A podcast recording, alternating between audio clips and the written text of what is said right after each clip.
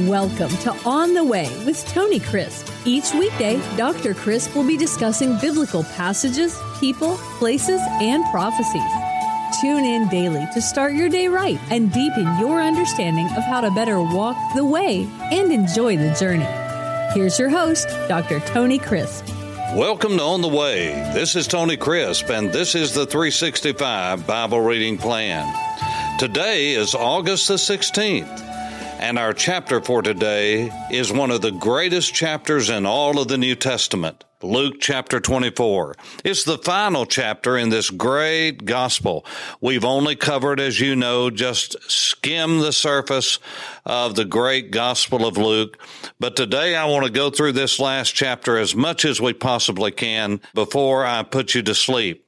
Now, this is very important. As we go through this gospel, I hope that you've taken time to do some reading on your own apart from this 365 Bible reading plan simply because this gospel is so filled with teaching the great humanity of Jesus, that indeed he was 100% man. Yes, he was 100% God, but he was the perfect man. He was absolutely without guile, without sin. And uh, Luke chapter 24 shows us in living color just exactly how it all ended. That is his life on this earth and how he did exactly what the Father sent him to do. Now, on the first day of the week, that's on a Sunday. Shabbat is the last day of the week, the seventh day, and then we get to start all over again. Isn't God good to us? Every day he gives us a brand new start. Every week he gives us a brand new start. Every month you have the head of the month and then besides Rosh Chodesh, which is the head of the month, you have Rosh Hashanah, the beginning of the year. So God gives us new beginnings all the time. As a matter of fact, for some of you, this has been a new beginning for you reading the Word of God on a regular basis. If you've missed some, hey, put that behind you and start from where you are because this day is the beginning of the rest of the year for you and could be the beginning of the rest of your life. Now, on the first day of the week, that's on Sunday, early in the morning, they and certain other women with them came to the tomb bringing the spices which they had prepared. Now another gospel says it was a hundred pounds of all of these spices that would be put together with linen cloths and they would make somewhat of a wrapping that would almost look like a cast. This is why Lazarus, who had the same kind of treatment, came out bound hand and foot and had to have help undoing this. You'll recall when the disciples came early, another gospel records that they saw his grave clothes and then the napkin put off by itself. That's for another day. And so it says, but they found the stone rolled away, then went in and did not find the body of the Lord Jesus. And it happened, as they were greatly perplexed about this, that behold, two men stood by them in shining garments. They were uh, divine messengers, angelos, angels. Then, as they were afraid, they bowed their faces to the earth and said unto them, why do you seek the living among the dead? He is not here. Speaking of Jesus, he's risen. Remember how he spoke to you when he was still in the Galilee, saying, The Son of Man must be delivered into the hands of sinful men and be crucified, and the third day rise again. Now, you see, Jesus had told them over and over again, and you get this in all the Gospels, that Jesus said to his disciples, and many times these women were traveling with them, he said, Remember while I was in the Galilee, I spoke to you, and he's talking to women. And then these women remembered his words. In other words, he didn't just talk to the disciples, the 12. There were many followers of Jesus. These women, they remembered what Jesus had said far more than the men did. And they remembered his words. Then they returned from the tomb and told all these things to the 11 and to all the rest. It was Mary of Magdala, Mary of Magdala, Mary Magdalene as she was called, Joanna, Mary, the mother of Jesus, and the other women with them who told these things to the apostles. Look at verse 11. And their words, that is, these women's words, seemed to them like idle tales. The word is leros, L E, long E is in they, L E R O S. This is the only occurrence of this in the entire New Testament. That's right. This word was used by Luke. He had a vocabulary like no other man in the New Testament. Remember, he was not from Jerusalem. He was a Gentile from the ancient city of Troy, called Troas in the New Testament. And Luke had a very articulate vocabulary and he was able to shed light on this. And the word idle tales means folly. It means like a joke. They just couldn't believe, according to the other gospels, that these women could be telling truth. And as you know the story, uh, the Gospel of John records that they went and to see for themselves because they came back and said, really, what the women said are true. And, you know, we had a term back in the 70s. I always hated it, but it's appropriate here. Duh. I mean, come on. Give me a break, men. Do you have to come up with everything? No, you don't. And so Peter arose and ran to the tomb, stooping down. He saw the linen clothes lying by themselves, and he departed, marveling to himself at what had happened. That tells the story of the two disciples on the road to Emmaus, Emmaus, as we call it, just west of Jerusalem, going through the Shephelah, the foothills, down to the Ajalon Valley, and then to the coast. Emmaus was just a few miles outside of Jerusalem. Now, behold, two of them were traveling that same day to a village called Emmaus, which was seven miles from Jerusalem. It's, it's a, for many of you who have been to the Holy Land and you've been with me or you've been with some other uh, tour group, you know that seven miles out is about the area today of where Kiryat Yarim, there's an Arab village there called uh, Abu Ghosh. And uh, many times we'll eat at a beautiful restaurant there. But on top of the hill is Mevaseret Sion. It's a built up area.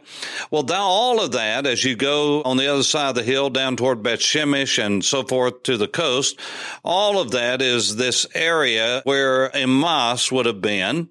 And so you get that general direction of the way that they were going. They were on their way to the airport. no, they weren't. They were on their way out to the village where they lived.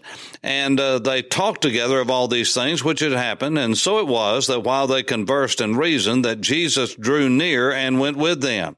But their eyes were restrained so that they did not know him. And he said unto them, What kind of conversation is this that you have with one another as you walk? And you're sad. These people were sad. And then one of them, whose name was Cleopas, answered and said unto him, are you the only stranger in Jerusalem, and you have not known these things which happened in these days? And he said unto them, What things? And they said unto him, The things concerning Jesus of Nazareth, who was a prophet, mighty in deed and word before God and all the people, and how the chief priest and the rulers delivered him to be condemned to death, and they crucified him. That is, the Romans crucified him.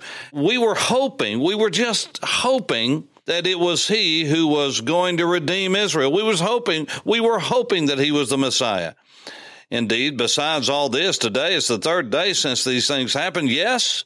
And certain women of our company, we just named them, who arrived at the tomb early astonished us. I mean, this shocked us when they did not find his body and they came saying that they had also seen a vision of angels who said he was alive, that Jesus the Messiah was alive. And certain of those who were with us went to the tomb. We just read about that with Peter. We know from the other Gospels that John was with him, and they found it just as the women had said, but they did not see him. Then he said to them, O foolish ones, and slow of heart to believe all that the prophets have spoken. Ought not the Messiah to have suffered these things to enter into his glory? And beginning at Moses, that is the Torah, the book of instruction, the books of instructions, five of them, and all the Nevi'im, that is the prophets, he expounded to them, he explained to them, he exegeted to them in all the scriptures the things concerning himself. He's the Messiah. Then they drew near to the village where they were going, and he indicated that he would have gone farther, but they constrained him. They compelled him, saying, Abide with us, stay here with us, for it's toward evening, and the day is far spent. So he went in to stay with them. Now it came to pass as he sat at the table with them that he took bread and blessed it and broke it. Now this is the same phrase that was used for what he did at Passover. And look what happened and he gave it to them. Then their eyes were opened and they knew him and he vanished out of their sight. How did they recognize him? When did they recognize him? When, look what he says. When he blessed the bread, he took the bread, That means he broke it, he blessed it, as they had seen him do over and over again. And by the cadence of his prayer, what he said, how he prayed, how he broke the bread, how he gave it to them, how he blessed it, it was so familiar to them that they said, This is the Lord. They recognized him. It wasn't because of his physical features. It wasn't because of that. That was hidden from them. But the way that he spoke, they knew that indeed it was him. The way that he broke the bread, they knew it was him.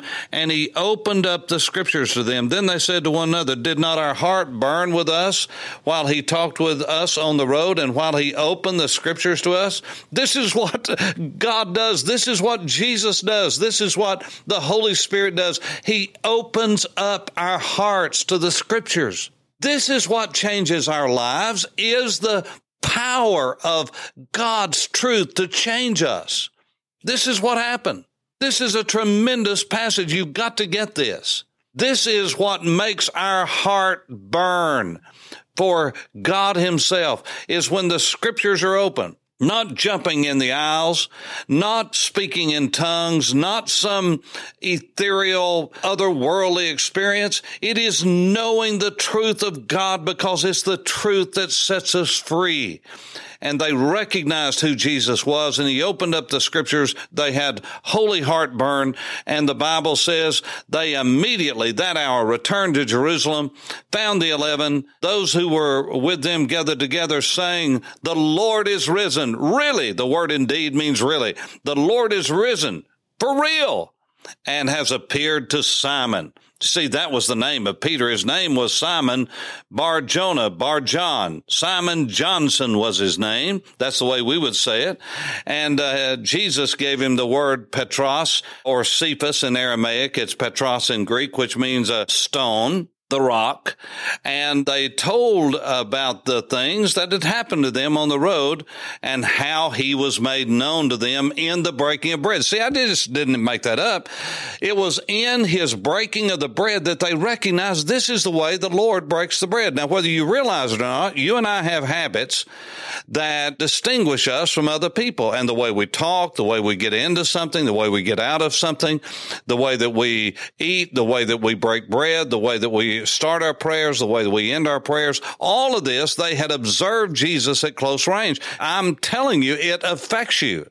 People have often said you have some of the same mannerisms as Criswell. Well, thank you for giving me that compliment, but I didn't try to mimic Criswell. The fact is, I watched him, studied him to the point to where uh, some of his mannerisms became some of my mannerisms without even trying. Why? Because I admired him, I loved him, I watched him, and I watched him so much and observed him so much that I began to phrase some things like he did.